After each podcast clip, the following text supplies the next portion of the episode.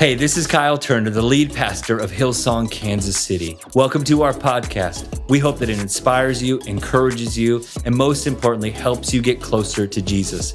Enjoy the message. Hi, my name is Mandy. I've been going to Hillsong Church for about five years now.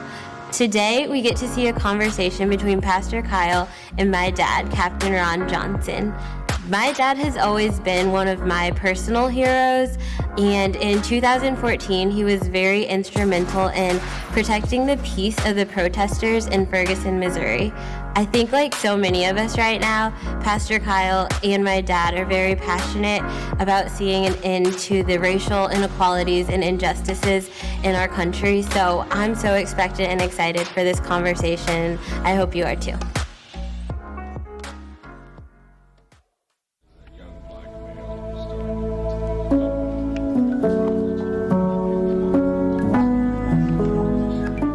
So, Captain Ronald Johnson, thank you so much for being with us. And thank you that through your daughter, I got your book that you signed for me several months ago. And I just finished it this week. And it's 13 Days in Ferguson. It's about how you showed up just to serve as a member of our highway patrol. But then, just from one day to the next, you went from serving to leading, leading the response, leading, leading the engagement with the community, really leading the healing and you find yourself as a man in the middle and it's really what you are. You're a man who is both uh, signed up to serve and protect and you're a, a man an african american man.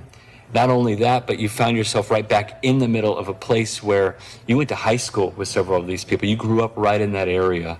So what does it look like to be a man who's feeling that tension of leading serving trying to bring healing right in the middle well, first, let me say thank you for having me, Pastor Kyle. It is uh, truly an honor, and I appreciate what you do for my daughter spiritually. And, and, and so, but when getting to Ferguson, you know, for me, it was different.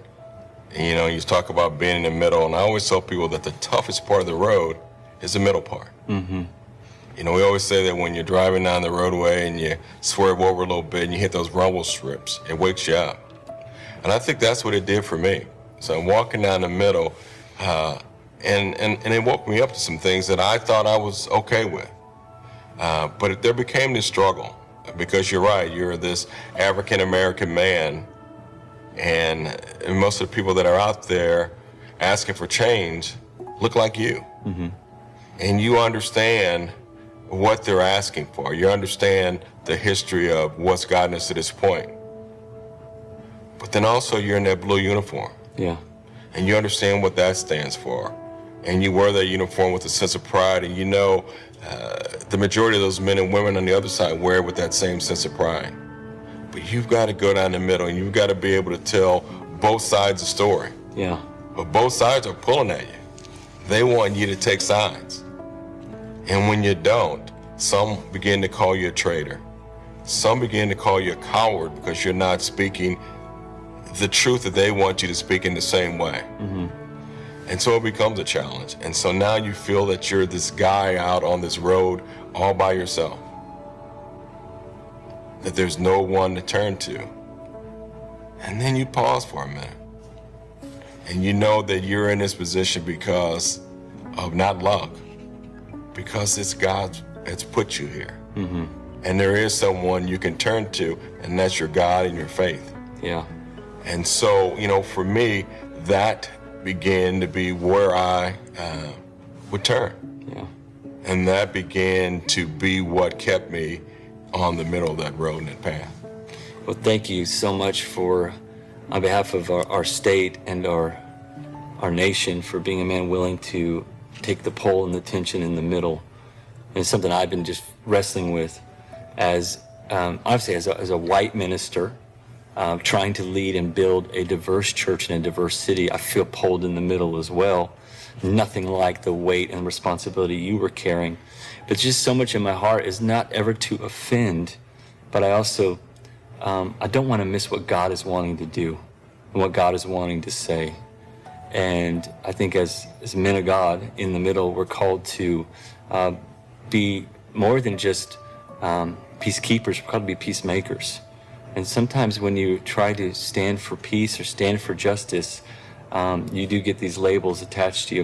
You know, one of the things I think is so powerful in your book, 13 Days in Ferguson, is just the way you set it up. You set it up day by day. So we kind of get to walk in your shoes, everything you're feeling. And some days go worse than others. Some days you feel like you're taking ground, some days you feel like you're back at the beginning or even behind. But you did one thing that was so powerful and I think pivotal to bringing uh, peace and ultimately um, taking the conversation forward is that one day you decided i'm going to go one of the first things i'm going to do as i'm in leadership i'm going to go walk with the people um, not even as a representation of law enforcement but just as a neighbor. And you took off your bulletproof vest and you walked with them. Can you share a little bit about uh, what led you to that? What did you feel and experience in that decision to be a person that decided to march with those that in reality were marching against um, the people of your profession as well? Well, you know, for me, if I've always said that the thing that defines us is our walk in life. Yeah. And so, you know, it was when I found out that I was going to be in charge, I had no warning or, or no, uh, hadn't been told that I would be in charge. It was just like, okay, you're in charge. Uh, and it, it came as quite a surprise. So there hadn't been any pre conversation. And so now, uh, not knowing I was going to be put in charge, I had no plan. And so, I said, Well, what is your plan? Well, I knew one thing. I knew that in those first five days of the protest, we had not talked and communicated with the people that were there, that were involved, the peaceful protesters. We had not talked to them. And we really had not seen their faces. We were just in, in, in, in conflict. We were on one side of the street and they were on one side of the street. Everybody had their arms folded. And I believe to create change that we have to communicate. And you have to begin to see those faces that we sometimes walk by and hear those voices that are being impacted. That's where change begins. It's not us telling them what they need. And so for me, was walking down that street, but that also gave me some strength because now I was walking down that street and the energy I would have was from the energy of those protesters that were out there because I understood. Mm-hmm. They were protesting things that had impacted my life. They were protesting things that I knew should change. And so when I walked down that street, it gave me that, but it also was sending a message to that uniform that I wore that I was going to be fair and everyone was going to be a part of this change. You mentioned and obviously we've already talked about hey the stress and the tension of being both african american and a member of law enforcement leader and i feel like we're finding ourselves as a nation where we're having to choose a side and yet what we see as you did make what you felt like i think by the leadership of god because you include so much of that in the book your prayer life you made what you felt was the best decision in that moment, in that day, and yet you still got ridicule from each side, almost like a pendulum swinging back and forth. And I feel like that's why a lot of people are intimidated to even say something or stand for something or even enter into conversation like we are today. Um, it's because they feel like I'm just not going to be able to win. What would you say to the person that's intimidated to just even begin a dialogue or a conversation about where our nation is, where it has been, and hopefully potentially speak about where our nation could go. So we all have this courage sometimes that we don't believe that we that exists in us. Yeah. And I think we're seeing that uh, in our protests now. We're seeing courage. And I think that, you know, I tell people for me, it's about that daily walk. When I get up in the morning, the first thing is I look at my feet and say, what are you going to do today? What is your walk going to be today? And so I think it's just making that walk and you're going to face some things along the way. And so for me, it was making that walk, and I said, Am I courageous enough to make that walk? But then I also said that I know that God doesn't give me more than I can bear. Yeah. And so I'm walking that, and sometimes in my mind, I'm talking to God and, and saying, I know you don't give me more than I can bear, but this is getting pretty heavy. But you continue to walk. And as you continue to walk, and when you, some days when I would get to the end of that road, it didn't seem so bad. Yeah. Whatever I walked through, and you know, the screaming, the yelling, it didn't seem so bad. But I think sometimes our fear is at the beginning of our walk. And if we never continue to walk, we never see the mercy that's always there when we get to the end. That's powerful. You know, one of the, I think, major travesties of the Michael Brown, uh, his killing, was that they left his body in the street, or left his body there for four and a half hours because they were intimidated, and intimidated about violence or repercussion. And I think it goes on the same line is that I think some people are just so intimidated um, to, to, to embrace something that's painful or something that's ugly or something that's potentially volatile, but it's because they're thinking about themselves.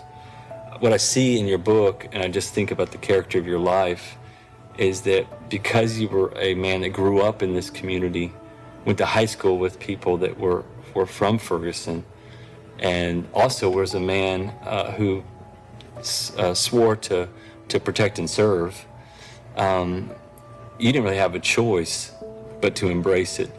I think there's a lot of people on the on the perimeters of the situation just looking in, just thinking about themselves, not looking at the people. Can you just talk to me a little bit about how do we get our eyes off of ourselves and onto people that might not look like us or talk like us or come from our neighborhood?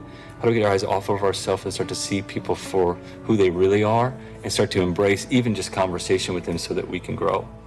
Well, you know, in my book, I, when I sign my book, I always put I am you. Yep, right here. And I put that because we're, we're, we're, we're more alike than we're different. Yeah. And you know, when I saw Michael Brown Jr.'s body laying on the ground and, and I saw it for hours and hours, I began to see my son. Wow. Um, and I began to say, no matter what was happening in that moment, no matter the gunfire, no matter the violence that was going on, if that was my son, I would do everything I could to remove him from that point and remove him from that roadway. And so I would say that when we look at each other and those officers that were in charge that saw that young man should have saw their sons wow. or their daughters or their loved ones. And they would have definitely made sure that they were moved from that roadway. And so I say that, you know, we have to begin to look at each other in that way and not begin to walk past each other and bring value to the voice of others. And sometimes it's just about listening. I think doing Ferguson, one thing that I did, I was just listening mm-hmm. and not reacting. And so I would listen and I'd get home at night and then I would begin to digest that. And I would begin to, if I, even if I didn't understand right away, I'll say, what if that was me and I was in that situation? And so I think we need to begin to do that. I think what happens is sometimes we believe that uh, there's always there's somebody else already working on it. Yeah. And we're just okay with our size because someone else is working on it. Or what I have to say doesn't have value. But maybe it's what you have to say that has the most value. Wow. And that's what we saw on the streets of Ferguson, especially with our young people. I was just so impressed with what I heard from our young people. And I would tell them as angry as you are now, I believe that the change that will come to this nation will be because of you. Wow. Because you guys embrace diversity more so than the age group that I am. Mm-hmm. And so I think that we just have to embrace, we have to listen to those voices of change. Uh, I think sometimes we attack each other in ways that uh, aren't appropriate. Uh, and then also realize that we all have these implicit biases. Yeah. And that's okay. It's what we do with them. Wow. Yeah, the um, there's a story you tell early on about going up and speaking to a young man, and he had a red bandana on, you know, to hide his identity, and you knew, you know, he was asking you, "I want answers. I want answers," and as you begin to embrace conversation with him, and you put your hand on his shoulder, I believe, but then he lowered his mask, and then you just saw him as a as a 20 year old, as a as a kid, as somebody's son. I think in the church, because um, churches, you know, as Dr. King said, is you know that church hour is the most segregated hour in our nation. How do we, if you have some thoughts on how do we get that mask down and begin to see each other, not as, um, not through labels or through those predisposition thoughts, but just as fellow even believers. How do we bring the church together? Because I personally feel like the church is not the only solution, but Jesus is the main solution. And if the church doesn't engage, then we might make some new laws and come together for temporary peace, but there'll never be that healing and that really happens in people's hearts. So, how do we get the mask down? Well, I tell you, when the riots first started in Ferguson, a lot of ministers came out. And the protesters and rioters that were out there uh, were indifferent with the church. Mm. And they began to ask these pastors, well, where were you before? Where were you when I when we, we came into your church at a funeral service and the way everyone looked at us? Where were you when we were standing on the corner and you drove by us? But now you want to lead us. And so they were really attacking the the, the ministers and pastors and priests and uh, but one thing I will say, those ministers and pastors and priests kept coming out. But they initially came out with collars, with their with their mm-hmm. with their pastor collars and their their black robes and shirts. But it was when they didn't come out in those collars, mm-hmm.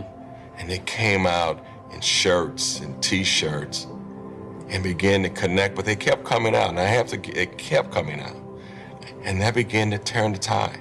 Wow. And there was a, a church here in St. Louis and, and some from around the country that came and held revivals. And I went to one of those sites days into it, and some of those rioters that had been out there screaming, mm-hmm. giving the pastors a tough time, yeah, were over there giving their life to Christ. Wow. And so, I, you know, I tell people that we believe that uh, some what we call our bad apples in our in our, our communities mm-hmm. don't understand faith or have no place for it. But I would say go sit at a mall and just sit on the bench. Yeah. And as they walk by, those ones that you would put in that category, mm-hmm. and I want you to look at the tattoos that they have on their bodies. You'll see crosses. Mm. You'll see pictures of Jesus. So they know, but they need someone to reach out to them and pull them in. Yeah. And show them there is a place and there is acceptance for no matter who they are. You know, I grew up uh, when I was in church uh, younger, and you'd always have to dress up to go to church. Mm-hmm. You know, but now I go to a church where I can wear jeans and, and wear a shirt and uh, a t-shirt or, or, a collar shirt or uh, whatever I want to wear. Yeah. And that has to be that acceptance. And so, if you want to wear a suit, then wear a suit. Yeah. But come as you are. And I don't know if we've always practiced that.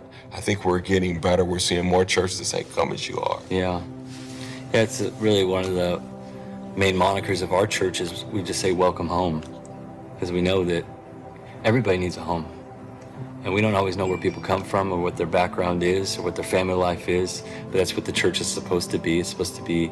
It's the family of God, and it's a very diverse family. It looks like every single shade and background, and every single. Um, place you could come from. We're all called to go ultimately eternity with God, but but you need a home, a spiritual home here on the earth. And I feel like people like their homes a certain way. You know, you, you you're probably the same as me. I've got a routine when I get home. I put things in order the way I like them. But when we start inviting people that we don't know and aren't like us into that home, things get disruptive. And I think I think one thing God is teaching me through of these conversations is like I need to be okay with my church being disruptive. I don't want to just look over the problems and the pain that people that aren't like me are feeling. I want to take time and pause and let their pain become my pain. We've been talking a lot about the life and leadership of Captain Ronald Johnson. Take me back just a little bit to just, I don't know if they call you Ronnie or Ron, but when you were growing up here, um, because in your in your story in your book, you you talk about a time when your family was in extreme, not extreme, but in poverty, barely making it. Then things began to click a little bit for mom and dad, and then you moved out to a little bit of a better place, but you were the only African American on the block, and the prejudice you felt in that place. Take us back, because there's a lot of people that, as they're watching this, they're seeing you as the leader you are now, not maybe realizing the struggle and the attack that you grew up with. Talk a little bit about what it was like growing up so different than the people that lived right around you and those that you went to school with. Well, you know, we, we moved to uh, a neighborhood that was really, when I say predominantly white, it was all white. We were the only African American family on our street. And, and so we moved. And so before that, I had never experienced what I would call racism. I'd never been called racist names. Now, some of the words I had heard before, but but they were were, were, were heard in a jokingly way. Um, but it was it was ironic now that I th- think back when I wrote the book when I was a child. But when those words came out when we moved to when we went to this all white school and the kids were saying these names, I knew they meant something different. Yeah. The tone meant something different, and they began to hurt. And so then you go home and and now me and my sister, we all three get home, and we're, we're different age groups and different classes, but we get home and we're all having these same experiences on the same day, first day of school, and we're telling our parents, and they're struggling on how to tell us about this difference mm-hmm. because it had never been a conversation they ever had, and probably never thought they would have to have. And so now they're struggling, and you, and they have these kids that are that are crying and, and, and hurt, and they're crying, telling you, Yeah. you know, my dad is mad, yeah. but my mom is crying. And they both have different ways of, of how we should deal with this. And and so it was tough. Um, but you had to go back, and you had to keep going back, and and that's why when I talk about that walk, you know, my mom says, You're going to go back. And we'd say, Well, can you take us to school? We don't want to walk to school. And she'd make us walk. And I thought that was mean, but I think she was saying that, Hey, you just keep walking. Yeah. It'll be okay. Wow. You'll be stronger enough and you'll be stronger for it. And from a child, she'd always talk about God's not going to give you more than you can bear. And, and, uh, and so we would walk. And then the tide would change over over the years, and we would become friends because we they start seeing us. We're just like you. We're, we're just like you, and so those were difficult times. They were difficult times for us. there were difficult times for our parents. Uh, and then I would hear my mom on the phone talking to her friends, and they would say, "Well, why did you move there? You should have stayed where you were." But I think that was a moment to create change, whether she knew it or not. Wow. And I think, you know, things happen for a reason, and I think our experiences make us who we are. And I say that as much as that was a hurtful time, if I never go through that experience, then maybe I'm never put in charge of Ferguson. Wow. And maybe we're not having this conversation. Wow. Mom knew what she was doing. Um, you kept walking, and uh, you know because you did, and made that connection with your classmates and your neighbors over time. You know, you went first. Someone's always got to go first, but because you went, then others can follow. I think um, talk about in the book that we're not going to make these huge leaping strides and solutions overnight, but it's like you talk about walking it step by step, but it's also, you talk about inch by inch. And I feel like obviously the whole world is watching us as a nation. The whole world is watching Minneapolis and, and the protest and the riots and the response of those in authority. But I feel like we're, we, you would think since Ferguson and since 1992 in South Central Los Angeles. I think since the Watts riots, and I'm from Tulsa, Oklahoma, and this last weekend uh, is the 99 year anniversary of the Greenwood Massacre. You, we, we don't seem to be making progress, or when we do, we feel like we slide right back. Is that your perception as well? And if it is or isn't, what do you think we can do to do something that's lasting from, so it's not just a moment of hurt that leads to more harm or more pain or more separation, but we can actually take some of those inches, inch by inch forward and step by step forward. What can we do? Well, I always talk about leadership. And a lot of times when I go and, do training with corporations, I always say, you know what? We give leadership training to people with titles. But we all have leadership within us. Hmm. And I said, you ought to be giving leadership training to all your employees. Even that employee that you see is that that employee that is that mops your floors. Yeah. They have leadership responsibility because when I come to your business, for me to come back, it's because your business, the more the floors are clean, yeah. the the bathrooms are clean, and so forth. And that person is being a leader. Yeah. And what happens when, when his fellow worker comes in, is having a bad day, and they're talking? And he says, hey, it's not so bad. Because I've gone through that. Mm-hmm. Or he says, well, let me grab your hand and let, let me pray for you. And now that other guy says, you know what? Okay. Now he's he's having a better day. So we have to talk about leadership. And I think if everybody knows that they've got a leadership role in this country, a responsibility, they will be begin to do things and take charge when they need to for change and interact and come up with solutions. And when we can all do that, I think we'll see that. But what happens is there's people who could be impacting change right now, but they don't believe anybody will listen. Yeah. They don't believe that they have value and they have a voice. And so I think we have to give voices to as many people as we can and purpose. And I think then we began to create that change. You know, I talked to someone uh, who was an older lady, and she said, You know, when my kids were young, I was so involved in the school system. I was so involved in the community, but my kids are gone. And she says that I just stopped getting involved. Well, that historical voice that she has, that historical knowledge that she has, that conversation with the neighbors used to be, and the things that they used to do are so important. And so we just have to begin to listen. When we have meetings, we have to bring everybody to the table. But usually when we say we're gonna have a community meeting, the people that come are, are kind of already in tune. Mm-hmm. It's the person that says, I don't want to come. Don't come on my porch. Wow. And so, but if you keep going back to their gate, you keep going back to the gate, sooner or later they're gonna say, okay, wait a minute. There's something wrong with this pastor here. He keeps coming back and I'm telling him no. Yeah. But then they're gonna see your commitment. That you're not coming just to get an extra member in your church. And it's not even important if he, he or she comes to your church. Mm-hmm.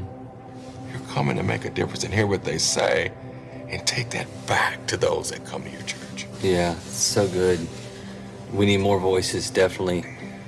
I think I, I speak on behalf of um, some of my colleagues, especially white colleagues and ministers. We've been intimidated uh, because, A, we don't feel like we can fully, we don't have the perspective. We didn't have the resistance. Um, and so we're, we're intimidated to speak, even because we're kind of, we would consider ourselves, we're spiritual leaders, not necessarily social leaders, and definitely not political leaders. And so sometimes we just love to stay in our lane, but anytime people are hurting, that's where Jesus goes. And that's what Jesus is drawn to. And I, I admit it to our church. I think I've gotten it wrong. I've been too quiet when I should have raised my, my voice a little bit more. I've been too intimidated. You said something powerful. Actually, your daughter said something. Amanda said something so powerful to you. In your story here, in the book, you talk about she just reminded you that even when Peter messed up, said the wrong thing, betrayed the trust of Jesus, Jesus comes back and picks him back up, embraces him again. Um, what would you say to someone who they've said it the wrong way? They've said the wrong words. They've had the wrong viewpoint. And they're maybe coming aware of it for the first time, but now because they've gotten it wrong and yesterday they're intimidated to say something today. What would you say to them? I would say that um, if you say something wrong, then say I was wrong. Yeah. But I think you keep going back. And you say, you know what, I was wrong, but I want to get it right. And I can tell you doing Ferguson, I didn't say everything right. And sometimes the toughest thing is to say that I'm wrong. Yeah. But I think when we can say that we're wrong and we go back and we listen, and sometimes it's not about having answers. It's about, hey, tell me, you tell me. And you know, we've been talking and you've been talking a lot about teaching. You know, I'm still, and you're still learning and being taught. I think that is uh, what a leader must be. I think when people see that leader says, hey, I may be the leader, but every day I'm learning. And so I think that's what it takes. Um, I think, you know, when we look at what happened in uh, Minnesota, I think those those officers that stood by, there was some fear. And sh- is it is it is it better if I'm just quiet? Well, no, it's never better just to be quiet. No. And so I think that if, if, you're if you're trying, don't give up. You know, I always talk about failure and defeat. F- defeat is an ending point. Mm-hmm. Failure is an opportunity to get back up. Come on. Take a moment to speak to the African American, whether in our church or just in our nation, that just feels like nothing's ever going to change. Do you, just as a, as, as a man uh, of, of, of, of color, do you have hope that we are going to move forward from where we're at? I have faith that we're going to move forward. I think I don't talk about hope, I talk about faith. Yeah, that's great. And so I know that we are going to move forward. And, and we've moved forward in our country. We've made some steps. You know, conversations like we're having today, we're moving forward. Conversations that people are having with friends and coworkers they've never had before are moving forward. Uh, when we look at voter turnout, more in some cities, we have more uh, people of color that are voting. Uh, we have more uh, diversity in our political uh, uh, governments throughout this country. And so we are making some steps. Uh, if we look at the protests across this country, they're more diverse than they've ever been. They're more diverse than the protests in the 60s when Martin Luther King marched. And so we are making gains. Uh, but we have to stay the course. We have to stay the conversation, uh, no matter how tough uh, no matter how many tears that have to be shed. But I also think we have to begin to make sure we're having real conversations. Uh, and I look at myself. You know, when Ferguson started, and I had been a trooper for about 27 years, some of my coworkers came up and said, You never told us about your feelings. You never discussed your feelings. And some even said, I never knew you were so religious. Wow. And so that meant that I really hadn't shared my faith. And so we have to look at ourselves and share who we are. And that, you know, it's going to come with criticism, but criticism makes us better. My mother would always say that if someone is criticizing you, then you're probably doing something right. Final thoughts here. We've, you're saying we've come a long way, and I think you're also saying we've got a long ways to go. The Bible talks about if you don't grow weary in well doing, um, you will reap a harvest if you don't give up. I think some of the tension I'm hearing from both sides is if, if I don't fight violently, I won't be heard. And others are saying, because you fight violently, I'm not going to hear you. What is the balance between those that have been oppressed and feel like sometimes the only way to get their voice out is through violence, and those that only thing they see is the violence, they don't see the pain? You know, for me, um, when my kids were small, of course, when they screamed and, and yelled, um, you know, you come to see what is wrong. But the thing that impacted me most were the tears that dripped from their eyes. Um, and so, because that's the hurt. And so, for me, that I think that we have to look at the hurt that's there where we've been focused on the scream, the scream of the looters, the scream of the rioters. But when I've looked at pictures from uh, across this country, and I've seen the tears and the emotions, that's what drives me. And I think that's what's beginning to drive our country right now. And, I, and I've seen a reaction that I have not seen in our country for a while. And it's not based on race or gender. Uh, and so I think that we just have to make sure that we, we put it in its place and we understand it. But I also think that uh, we have to be so strong in our faith. Uh, you know, for me, I talk about in the book that when I first was put in charge, a guy had given me a Buckeye. Yeah. And he says, take this Buckeye, it'll bring you luck. And, and so when I was put in charge of Ferguson, I went home and I found the Buckeye. And I put it in my pocket because I thought I was going to need luck. But then as things got tough, and when I went through some of the toughest days that I had, I began to walk out my house one day, and uh, my kids, one of my kids, had put a rosary on a board in our home, and I'd never even asked who put it there. I just saw it there and knew that they put it there for uh, religious purposes.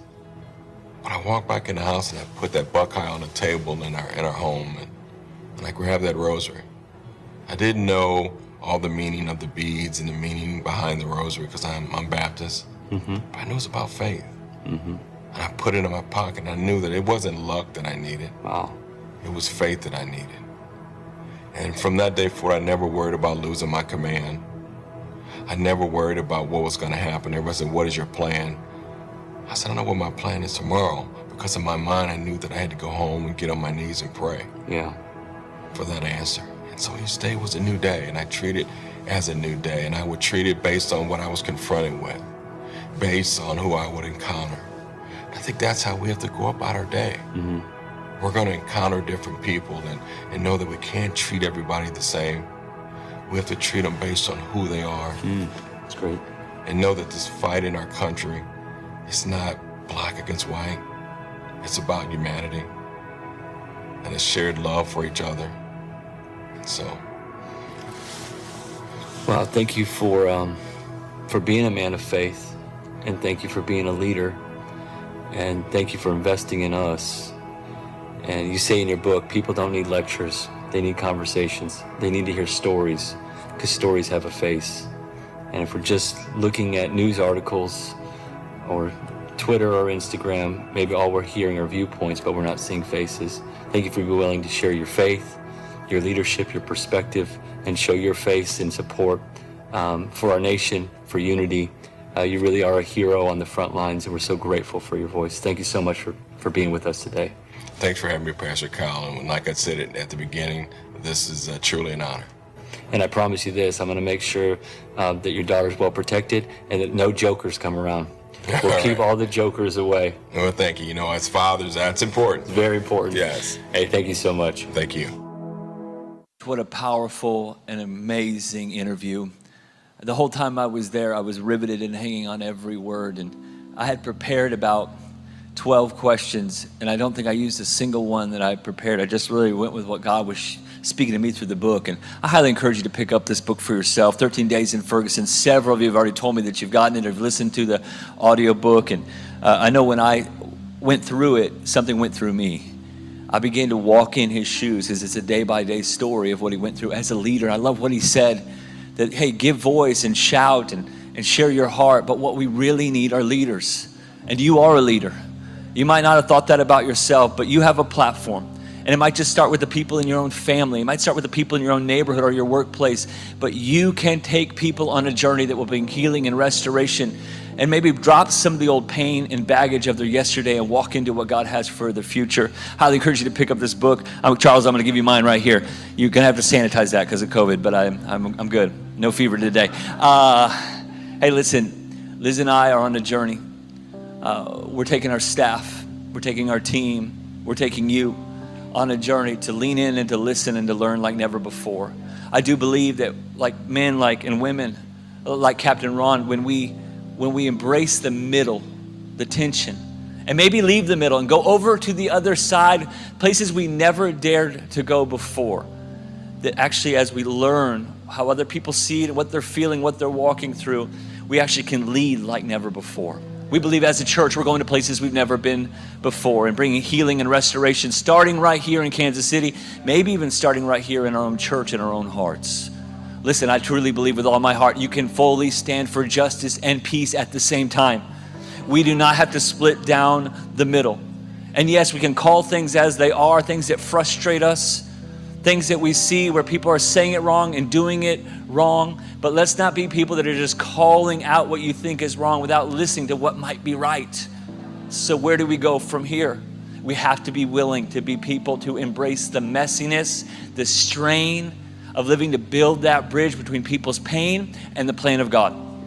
God always meets people in their pain. Isn't that what Jesus did so often in the Gospels? He went to their place of greatest pain and yet he brought healing and restoration. He didn't bring critique or ridicule. He didn't ask them to change before he embraced them.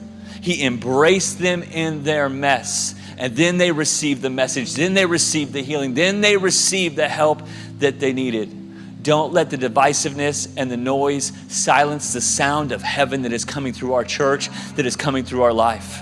Jesus tells us that where there is unity, there is blessing. Where there's unity, there is power. God is looking for a united church.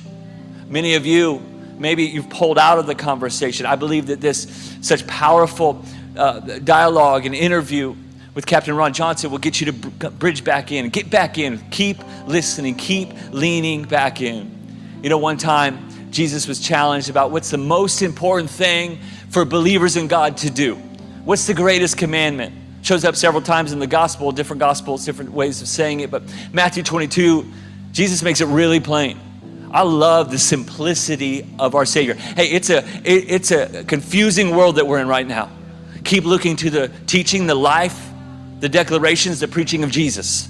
That's where we start. That's going to change you. Instead of looking for ammo to fire at someone else from a blog or a news article or your own past experience, look to the teaching and the leadership of Jesus. He'll lead you to a place of peace, reconciliation, unity, where the blessing and the power of God lives. And Jesus says, Hey, let me sum it all up. It's about loving God. And He doesn't make a differentiation here, and loving people. You can't do one without the other. It's about loving God. And I think the, the man who was asking this question, the scribe, this religious voice, was looking to trap Jesus. And when he says you have to battle about loving God, he's like, okay, I can do that. That's what I've been doing. I put my love on display of God for everyone to see. And Jesus and what about loving people? Loving your neighbor as yourself is what he says. And then the man fires back. He's got a follow up question. There's been a lot of firing back lately. And, and the follow up question is, who's my neighbor then? He's trying to trap Jesus trying to, maybe he's trying to just do the bare minimum. I believe this if you have to ask who your neighbor is, you're already a bad neighbor. You have to ask what a good neighbor looks like, you're already a bad neighbor. You should be looking instead of what's the minimum I have to do to, Jesus, what, what, what's the most I can do? Where can I be quiet where I used to speak up? Where do I need to speak up where I used to be quiet? How do I get out of my comfort zone and live in that place of calling?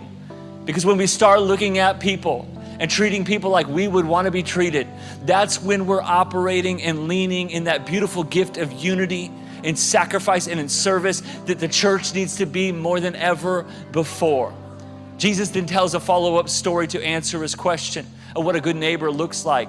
And we know the story. You've been in church, even if you've never been in church before, you've heard about the Good Samaritan. We still use it as a term when someone who doesn't have to help someone does. You know, the Samaritans and the Jews were bitter rivals towards each other, bias, discrimination, hatred towards each other. They had some things in common, but they always isolated how they were different. They allowed how they were different. In fact, they both worshiped God, and yet the Jews thought they didn't do it the right way. They were, they were mixed in with some wrong things. So, almost every other rabbi, I'm sure, in that time and age, would never talk to a Samaritan would spit at the ground of a Samaritan, but that's not our teacher, Jesus. In fact, it says in John chapter 4, when Jesus has that journey that leads him to the woman at the well, it says he had to go to Samaria. Jews never went to Samaria. Where's the place that you need to go that you've always avoided? That maybe in your family, maybe in your past, maybe in your own words, used to always tear down. And yet that's a place where you need to tread, you need to walk, you need to go. Where's a conversation that you've always ignored? Where do you need to go? And he says he had to go to Samaria because Jesus was always intentionally into breaking barriers and building bridges. Hillsong, Kansas City, we will always be about breaking barriers and building bridges.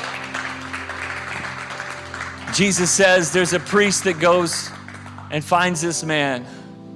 In Luke 10, it says this man who was going from Jerusalem to Jericho. It's a 17 mile road walk. It's a dangerous, treacherous road. Everyone who was listening to the story would have known that. And this man fell among some robbers. Those are bad people, did some bad things to him. He was stripped him, they beat him, they departed, leaving him half dead. And Jesus says there's a priest that walks by. And surely all the listeners are thinking, yeah, here we go. The man of God, the church, if you will, they're going to help. But the priest doesn't want to be that kind of church. He's got church things to go do. No longer can we not be the kind of church that meets people in their pain, is willing to embrace their mess, their mistakes, their hurts, their wounds, and bring healing. But the priest didn't want anything to do with it. Then a Levite walks by. He doesn't stop to help. Levites are the ones that held everyone else accountable to their obedience of God, to their cleanliness. They were authorities when it came to how you're supposed to serve God. But he wasn't willing to get his hands dirty. That would have delayed his, his what he thought was his mission. Because if he touched a dead body, he had seven days to cleanse himself again. In other words, he didn't want to waste his week helping someone in their time of need. You will never waste your life pouring your life out for other people. You know, the Martin Luther King Jr. tells this story from the gospel, this gospel story, in his very last speech he ever gave in Memphis the day before his life was taken. And he says the question that the Levite and the priest asked, because it was a treacherous place, was what might happen to me if I delay my journey to help them? But the Good Samaritan who comes along, he reverses the question if I don't stop to help this man, what will happen to him? And here we are as a nation facing a global pandemic, facing racial pain and hurt like never before in my generation, in my lifetime. And we need to ask ourselves uh, the question we've got to stop. We've got to lean in. We've got to listen. We've got to help. We've got to serve. Nothing is more important than the mission of Jesus, which we know is all about the gospel. But so many people are closed off to the gospel because they think that the church doesn't care. And this is our time to lean in and to listen, lean in and to serve, lean in and to give, lean in and to surrender, lean in and even take the criticism for a moment so that we can bring healing and restoration on the other side. I believe that Jesus is telling all of us this is where I've been so challenged this week. Jesus is saying, Your neighbor is the person you used to walk out of your way to avoid. Every one of us has a person like that. Therefore, every one of us have some work to still do. When the Samaritan came, Jesus says, He saw him. He was there where he was and he saw him. Don't pull out of looking to people's pain. Like Ron said, Captain Ron said, was such, brought me to tears when he said I had to fight it back. And again, when I heard it on the interview today, it, it drew such a, a tender place in my heart. He says, Don't just listen to the screams, look at the tears. And when he saw where he was and he saw him, he had compassion. He went and bound his wounds. And poured on oil and wine. In other words, I think the oil represents the Holy Spirit and represents healing. Wine, I believe, represents community and connection. That's communion. Let's not just try to heal someone from a distance, let's embrace them in relationship. Then he set him on his own animal. In other words, he gave him his place, brought him into an inn and took care of him and paid the innkeeper, hey, look after him. If there's not enough, I'll come back and make it right. And then Jesus said, Hey, which one do you think did the best? We all know the answer. And the man who was trying to catch Jesus, trap Jesus, do the minimum, he says, The one who showed him mercy. Jesus didn't rebuke the man, he actually set him free. He says, Okay, now that you see it right, you go and do likewise. You might have been doing it wrong. You might have gotten it wrong. I've gotten it wrong in seasons of my life, but I thank God for His mercy and His grace that meets me in my mistakes and then says to me, Now you can go on from here and do likewise. It's go and do, not go and argue. It's go and do. Bring peace. To bring peace, you have to embrace the pain. And when we embrace the pain, we can bring change. And we're not eliminating Jesus from the conversation. It's always about Jesus. But until we hear people in their hurt, and this isn't just a racial thing, this is a humanity thing. People are hurting all around us, and here we are as the people that are said to represent Jesus. We can't run away from the problems that have plagued our society and our city anymore. We've got to embrace people where they're at. Just this, um, actually, yesterday, which is which is Sunday. Our Saturday is Sunday in Australia. I heard this analogy from a, a First Nations. Uh, a pastor in, in Australia. Uh, he was being interviewed by our global senior pastors, Pastors Brian and Bobbie. And he said the church needs to realize we're like a piano. It's black and white keys. Alone they can make some sound, but when they come together, when they work together, they become a melody. I believe it's time to make a new sound. I believe it's time to sing a new song. I believe you're called to be that Samaritan, loving people that don't look like you, that might have even not liked you, serving those who need help. There's people in pain all around us. I love that the Samaritan brings him to the inn because I think you're that good Samaritan. You're that helper. But then you bring them to the place of healing as well. You start the mending, but ultimately people are healed in, I believe the inn is church, bringing them in. Bring them into the house of God. Bring them into the family of God. Bring them into relationship with you. Bring them into community. Bring them in. You will never fulfill your place of calling from your current place of comfort.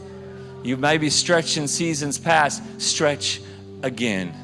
I don't believe we'll ever see revival and breakthrough in our city without sacrificing and serving our neighbors. That's what I love about the house of hope is that without any just without any holding back, we've just saying, we'll give to you where you're at. Knowing very well, in fact, this week I, I was helping serve on Friday groceries. I got to pray with people and they were excited to get a, a, little bit of blessing some food, some milk, some dairy products, some produce that they were needing. I saw a lot of the same faces coming back at the same time. A lot of saw a lot of church family that need things right now too. And then as we were blessing them, I just took a moment to pause and pray. Say, can I pray for you? And first, some of them were alarmed. They were not expecting that. They just wanted some food. But then in that moment, I think we built their faith. And I was able to just declare the plan and purpose of heaven our life. This is why we look to serve first. Then we will see people surrender their life to Jesus. Hey, I want to take a moment to pray for those that are in pain. Obviously, so much is going on. Conversation today was about race, but we're also facing a virus. We're facing economic pressure. I don't know what your pain point is. Maybe it's been racial tension in your life. Maybe it's just feel like you've been left behind by society. Maybe you just had animosity and hatred at you or even towards someone else. Whatever your place of pain, I want to believe Jesus is going to heal it today. I believe Jesus is going to do a lasting work in you today. If you've ever gotten it wrong, good news for you as believers. We serve a God who serves us right where we're at. He left his place of comfort to answer the call to build a bridge between where you're at and where he is. He came to us first. And He wants to come to you right now. Maybe you're watching in your living room or on your phone, but right where you're at, if you need healing in your heart, if there's been hurt, if there's been an attack against you, if you've maybe been an attacker and you need forgiveness, right where you're at, why don't you just put up your hand? I want to pray for you. Father God, I thank you right now that you are so good and faithful. Every lifted hand is one of your children asking, out, asking for help from their perfect Heavenly Father. Just like my children, when they lift up their hand for me, I always embrace them. How much more so are you embracing them in your perfection? We thank you, God. You are a God of grace, a God of restoration, and a God of healing. I thank you, people are letting go of pain, of hatred, of betrayal, of brokenness, things that were said about them, things that they said to somebody else where they've crossed the line. People are letting go of fear, their failures, their past mistakes. Lord, I thank you that here you are sending Jesus to speak to their heart. Holy Spirit, come alive on the inside of them like never before. Complete that which you began. Bring healing and restoration, peace. And Lord, I thank you they will walk in God promises. Their yesterday is behind them. And behold, you're making all things new in Jesus' name. Real quick, I want to take us through a believer's prayer. If you've never given your life to Jesus, you've never received the gift of heaven, Jesus came to meet us where we're at. Would you just say this after me? If you need a fresh start with Jesus, say this after me. All together, say, Thank you, God, for your love for me. I give you my heart. I need your help. Give me your grace. Change me to become more like Jesus. I'm leaving my past behind and I'm walking into my glorious future. God, you're for me. Who can be against me? My life is now yours. In Jesus' name. Come on, church, let's celebrate everyone who prayed that prayer.